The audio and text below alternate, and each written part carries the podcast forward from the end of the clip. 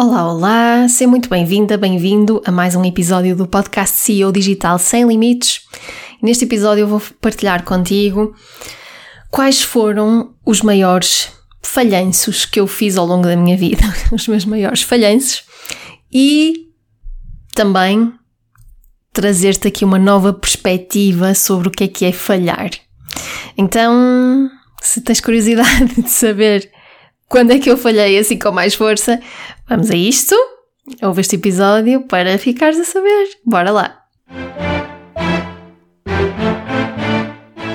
Olá, o meu nome é Filipa e através da minha jornada no mundo dos negócios online descobri quais são os ingredientes que levam a resultados sem limites no digital.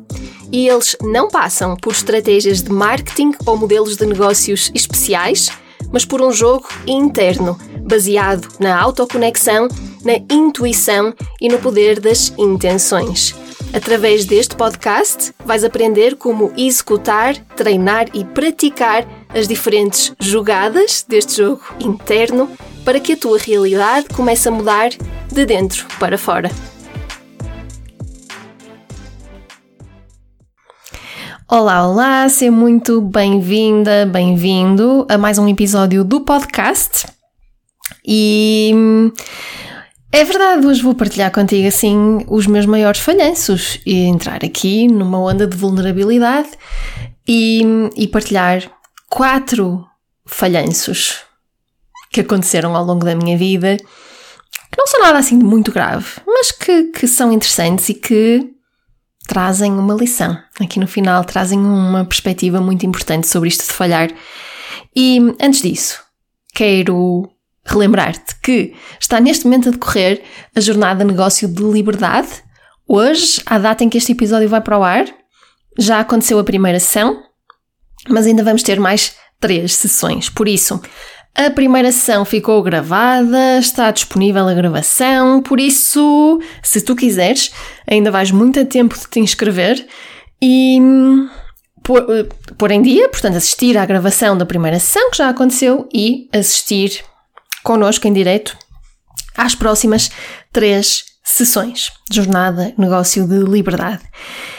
E se estiveres a ouvir isto mais tarde, pode ser que todo o evento já tenha acontecido, mas se estiveres a ouvir isto até ao dia um, 7, 8 de julho, ainda vais muito a tempo de te inscrever porque o evento ainda vai durar. Então, bora lá, faz a tua inscrição caso ainda não, não tenhas feito e vai ser muito bom ter-te lá comigo. Então, falhanços. não te vou falar assim de grandes falhanços de negócio. Alguns estão relacionados com o negócio, outros não.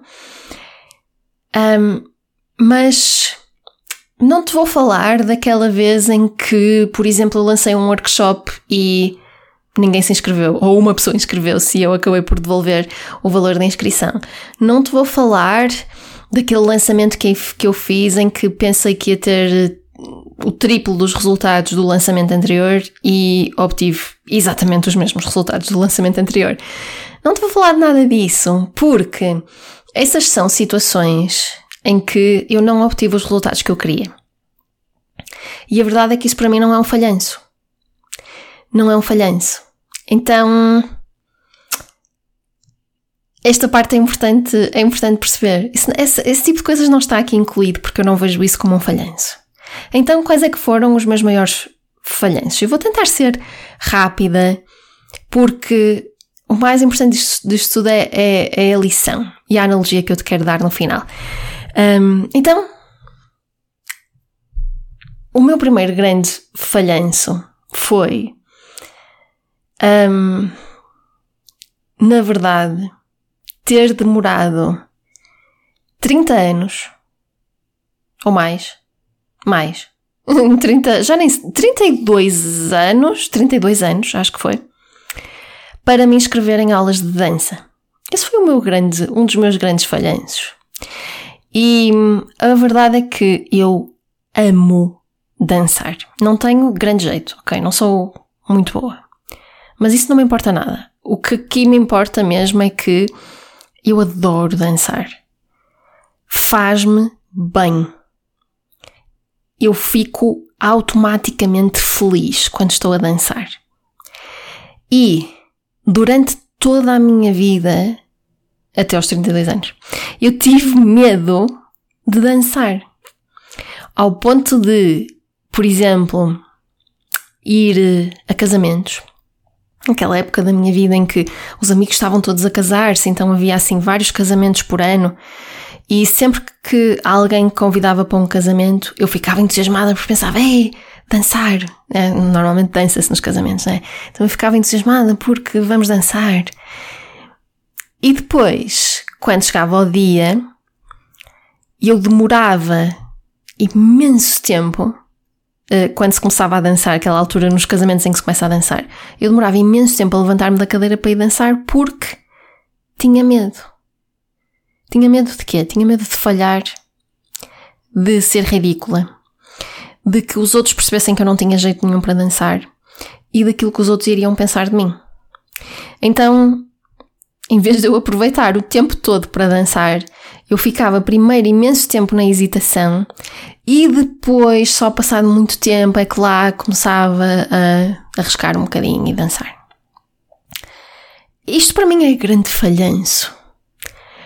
Acima de tudo, porque impacta a minha felicidade. Então eu acabei de descrever que quando eu danço, automaticamente eu sinto-me feliz. Então porquê que eu demorei tanto tempo a fazê-lo? A ter, digamos, a coragem para o fazer, independentemente daquilo que os outros iriam pensar. Isso para mim é um grande falhanço. Porque foram anos e anos de bem-estar e felicidade que eu desperdicei. E finalmente depois ganhei coragem. Ganhei coragem, ainda andei uns meses a pesquisar escolas de dança em Lisboa, quando isto foi quando eu vivia em Lisboa, ainda andei meses a pesquisar e encontrei algumas e pensei, ah, tenho que experimentar. Acho que demorei pai um ano até me decidir, tipo, comecei a pesquisar numa determinada altura e só no ano a seguir, em setembro, é que efetivamente fui experimentar. E, e acabei por me inscrever na, naquela que eu considerei a melhor escola de dança na altura e andei lá durante mais de dois anos. Mais de dois anos. E, e eu adorava aquilo. Eu comecei a ir a duas aulas por semana e no final eu já fazia, acho que cinco ou seis aulas por semana. Uh, ia várias vezes por semana, de cada, vez, de cada dia que ia fazia logo duas ou três aulas e, eu adorava aquilo. E, para ser sincera, é uma das coisas que eu mais sinto falta em Lisboa é da, da escola de dança onde eu andava. Já agora deixo aqui a publicidade, se alguém for de Lisboa, Jazzy Dance Studios, pá, vão, vão. Se vocês vivem em Lisboa, vão, porque a escola é espetacular.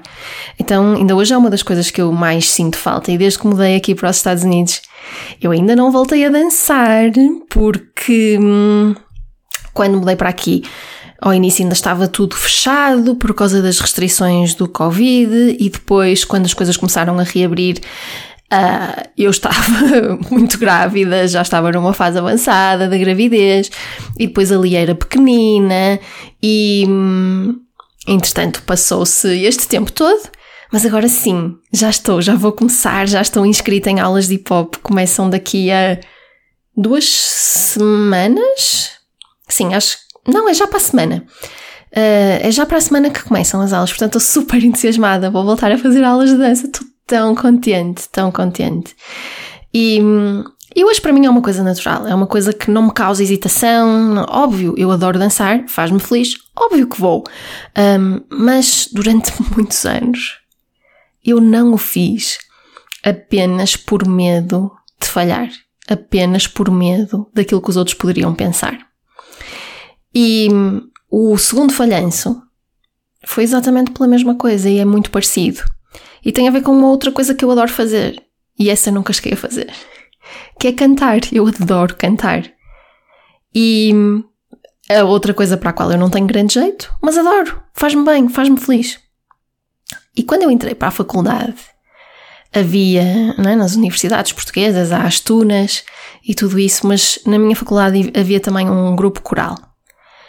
E hum, quando eu entrei, chegou a haver alguns elementos que faziam parte desse grupo que me, que me convidaram para ir a um ensaio para ver como é que era. E nunca sequer me passou pela cabeça aceitar esse convite, porque na altura o racional era: eu não tenho jeito nenhum para cantar, eu vou falhar, eu vou fazer uma figura de ridícula. E o que é que os outros vão pensar de mim se me ouvirem a cantar? Como se cantar fosse uma coisa assim que ou tu fazes bem ou és super mal vista. Não, não é? Tipo, não. Mas para mim, naquela altura, era aterrorizador imaginar que outra pessoa iria ver-me fazer uma coisa mal. Então, eu nunca cheguei a ir, nunca cantei, nunca fiz parte desse grupo e eu tenho a sensação, eu gosto tanto de cantar que tenho a sensação que teria sido mais uma coisa que me teria feito feliz. E eu não o fiz, nunca cheguei a fazê-lo. A dança eu pelo menos consegui reverter isso, mas com este nem sequer isso aconteceu. Então, mais uma vez, por causa do medo de falhar, por causa do medo daquilo que os outros iriam pensar, eu não fiz uma coisa que me iria fazer muito feliz, que me iria fazer muito bem. Esse eu considero que foi o segundo grande falhanço. O terceiro grande falhanço foi e eu já falei disto antes. O facto de eu ter deixado de escrever quando comecei o meu negócio. E mais uma vez, escrever faz-me bem, contribui para a minha felicidade, é uma coisa que me faz mesmo muito bem. E eu já escrevia quando comecei o meu negócio, e quando comecei o meu negócio parei de escrever. Porque, na altura, todo o meu tempo e todos os meus esforços eram dedicados ao negócio. E esse foi um dos meus maiores falhanços. E porquê que eu dedicava todo esse tempo ao negócio? Porque tinha medo de falhar. Porque queria ser bem sucedida e tinha medo de falhar e de daquilo que os outros iriam pensar se eu falhasse. Está sempre muito aqui presente aquilo que os outros iriam pensar se eu falhasse. Então eu parei de escrever, felizmente já retomei, mas parei de escrever por causa do medo de falhar no meu negócio. E esse medo fez que fez com que toda a minha atenção fosse dedicada ao meu negócio e a mais nada. E esse foi um grande, grande falhanço. E o outro falhanço, o quarto, tem a ver com este, que foi o facto de, também nessa altura, nos primeiros tempos do meu negócio, eu ter descurado completamente as outras áreas da minha vida. O meu bem-estar, o meu lazer, a minha saúde, os meus relacionamentos. Tudo para dedicar o máximo de tempo possível ao meu negócio para minimizar as possibilidades de falhar. E esse foi um grande falhanço, só por si. Sendo que nessa altura, eu cheguei a pôr em risco o meu casamento. Na altura ainda não éramos casados, vivíamos juntos, mas não éramos, éramos casados. Mas eu cheguei a pôr em risco a, a aquela que é a relação mais importante da minha vida. Para, a seguir àquela que eu tenho comigo própria, já sabemos, a relação mais importante da nossa vida é que temos com nós próprios. Mas para além dessa, a mais importante da minha vida, eu pus essa relação em risco. Porque quando duas pessoas não passam tempo juntas, porque uma delas está constantemente enfiada no escritório a trabalhar, obviamente que isso afeta uma relação. Então, esse foi um grande falhanço. Felizmente, foi possível de recuperar desse falhanço, mas também ele foi motivado pelo medo de falhar. E quando eu estava a refletir sobre isto, eu cheguei à conclusão que o maior, o maior falhanço que existe é deixar de fazer as coisas por medo de falhar. Quando eu deixo de fazer uma coisa por medo de falhar, esse é na verdade o maior falhanço de todos. O maior falhanço de todos é nem sequer chegar a tentar. E hum, quantas coisas existem que nós nem sequer chegamos a tentar por medo de falhar? tal como eu fiz com a dança, com cantar, com gerir um negócio com equilíbrio, com escrever. Tudo coisas que, durante muito tempo, ou mesmo até hoje, eu nem sequer cheguei a tentar por medo de falhar. Então, quando nós nem sequer chegamos a tentar as coisas com medo de falhar, nunca sabemos como é que poderia ter corrido. Nunca sabemos o que poderia ter sido, o que poderia ter acontecido. E eu vejo isto muito nos negócios e era acima de tudo por causa disso que eu queria fazer esta partilha. Eu vejo tantas pessoas que nunca chegam a começar o seu negócio, ou pelo menos ainda não chegaram a começar o seu negócio, ainda podem mudar isso, logicamente, mas ainda não chegaram a começar o seu negócio por medo de falhar. E na verdade, o maior falhanço é nem sequer começar, é nem sequer fazer. Ou outras que já começaram o seu negócio, mas não tentam isto, não experimentam aquilo, não vão por este caminho nem por aquele, com medo de falhar. Não fazem um lançamento de um produto digital com medo de falhar. Não escrevem um, um livro e propõem para publicação com medo de falhar. Não, não tentam fazer palestras com medo de falhar. Então, aquilo que eu gostava que tu percebesses é que o maior falhanço de todos é nem sequer tentar. É nem sequer chegar a fazer. É nem sequer começar. E esse é o maior falhanço de todos não é não obter os resultados que tu desejas? Isso é só informação. Isso não é nada de mais, é só informação. E mais uma vez eu reforço aqui: eu olho para um negócio como sendo uma série de experiências. Algumas vão resultar, outras não. Então, ainda no outro dia estava a falar numa sessão, numa sessão de coaching com uma aluna do acelerador da autoridade e abundância. Estávamos a falar sobre isto, do falhar. E estava, eu estava a falar sobre esta minha perspectiva de um negócio não passar de uma série de experiências, não é? Uma experiência a seguir à outra, para ver, para encontrar a experiência que melhor resulta. E eu já trabalhei como cientista e na altura também fazia experiências, não é? No laboratório também fazia experiências e é muito semelhante. Eu vejo as coisas de uma forma muito semelhante. E depois há aqui um pormenor que eu depois surgiu-me esta analogia quando estava a falar com esta pessoa, que nunca tinha usado, mas que vou partilhar agora aqui contigo. Que é o seguinte: quando um cientista vai para o laboratório e faz uma experiência e não obtém os resultados que queria obter, esse cientista não pensa que existe alguma coisa de errado com ele ou que ele fez alguma coisa de errado. É? Se eu, como cientista, for para o laboratório e juntar o reagente A com o reagente B à temperatura X e não obtenho o resultado que eu queria daquela reação, a culpa não é minha. Eu não fiz nada de errado. O problema não sou eu, não é? Não sou eu que estou a falhar. É é física, é química. Ok, o reagente A com o reagente B àquela temperatura não dá. A reação não dá o que eu queria. É um facto. É, é uma observação que eu estou ali a fazer enquanto cientista. Eu estou a observar que estes dois reagentes nestas condições não funcionam. E eu, enquanto cientista, faço essa observação, tiro as conclusões dessa experiência e não o meu valor pessoal não fica condicionado pelo resultado daquela experiência, porque eu sei que não tem nada a ver comigo. É química. Pronto, final parágrafo. Não é? Eu não sou menos por causa disso, não sou eu que estou a falhar, não sou eu que tenho menos valor, não fui eu que não nasci para isto. Nada disso. É um resultado de uma experiência apenas. E o que o cientista faz a seguir é: pensa, então, se o reagente A com o B esta temperatura não deu, vamos testar uma temperatura diferente. Ok, e faz a experiência seguinte. Continua a não dar?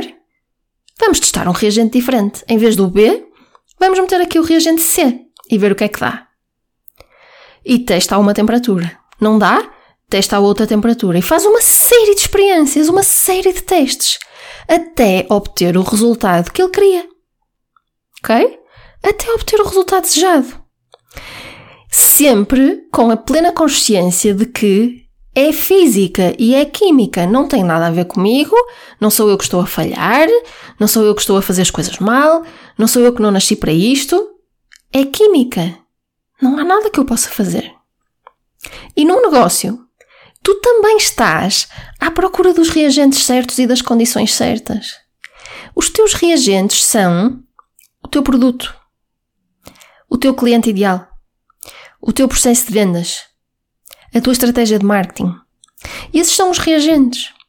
Então, eu vou testar curso online, com lançamento com webinar, com o cliente ideal XPTO e vou ver o que é que dá. Não dá? Não deu o resultado que eu queria? Ok, é porque um ou mais dos reagentes estão errados.